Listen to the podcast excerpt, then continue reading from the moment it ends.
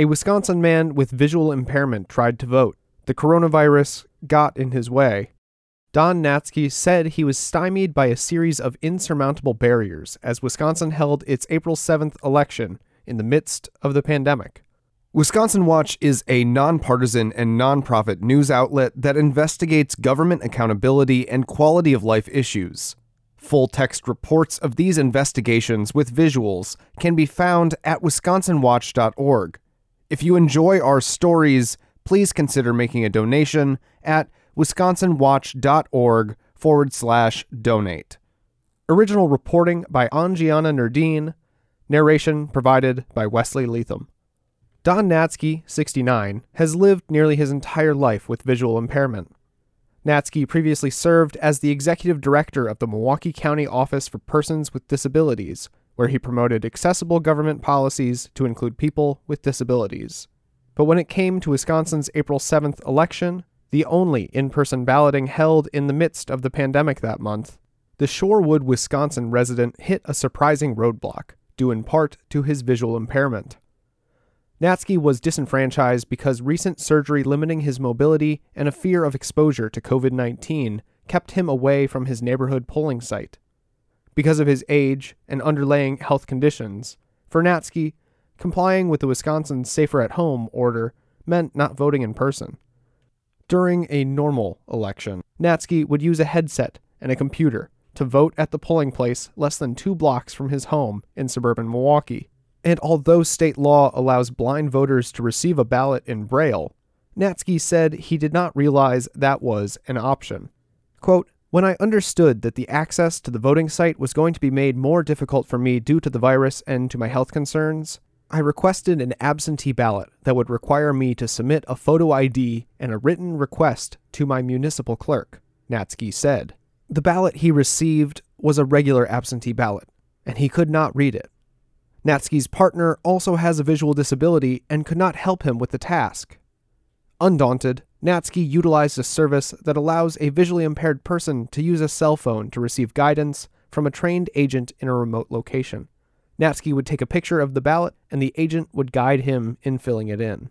Quote, trying to make that process work to get accuracy in terms of marking a ballot and to be able to complete all of the parts of it ended up becoming absolutely impractical, he recalled. Quote, there was not a good way to directly mark a ballot using that process to be able to accomplish it. Natzke felt he had run out of options. Quote, ultimately, I determined that there was not a way I could have people enter my environment, complete the ballot, get it submitted, and get that process accomplished, he said. Quote, so though I'm an active voter and I regularly vote, there wasn't what I felt to be a safe, accessible, and reasonable way to approach submitting the ballot.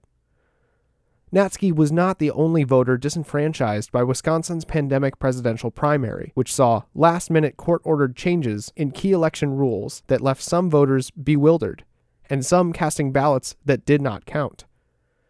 Some voters were afraid to go to the polls, and many voted absentee, according to a report by Wisconsin Election Protection and the League of Women Voters of Wisconsin, which gathered information from 744 voters.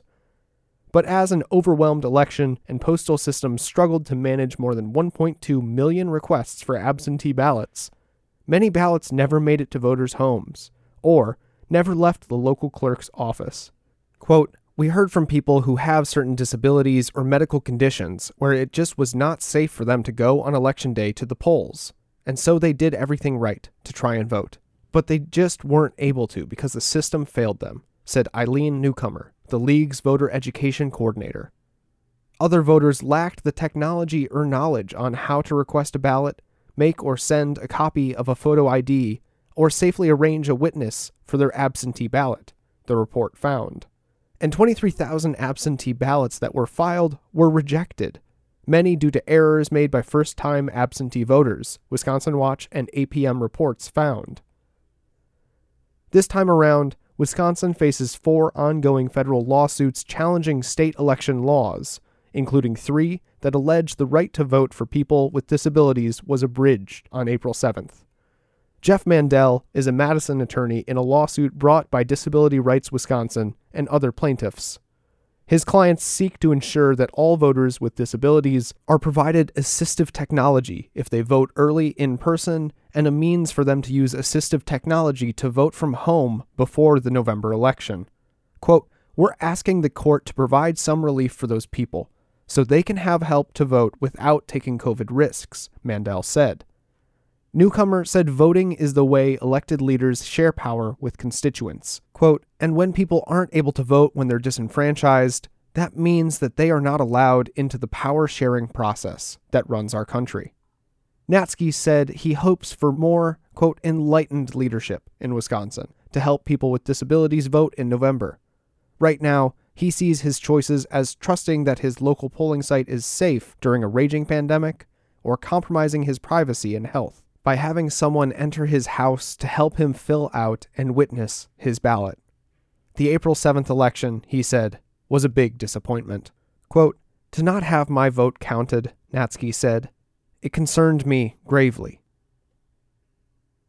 Wisconsin Watch managing editor Dee J. Hall contributed to this story, which was reported in collaboration with The Guardian's The Fight to Vote series. The nonprofit Wisconsin Center for Investigative Journalism collaborates with Wisconsin Public Radio, PBS Wisconsin, and other news media, and the UW Madison School of Journalism and Mass Communication.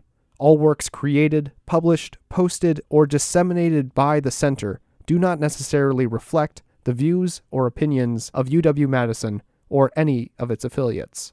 Wisconsin Watch is a nonprofit newsroom that focuses on government integrity and quality of life issues, and we always provide our news for free. You can read all of our coronavirus and COVID 19 coverage by signing up for our Wisconsin COVID 19 update newsletter, and please consider becoming a member to support our nonprofit journalism.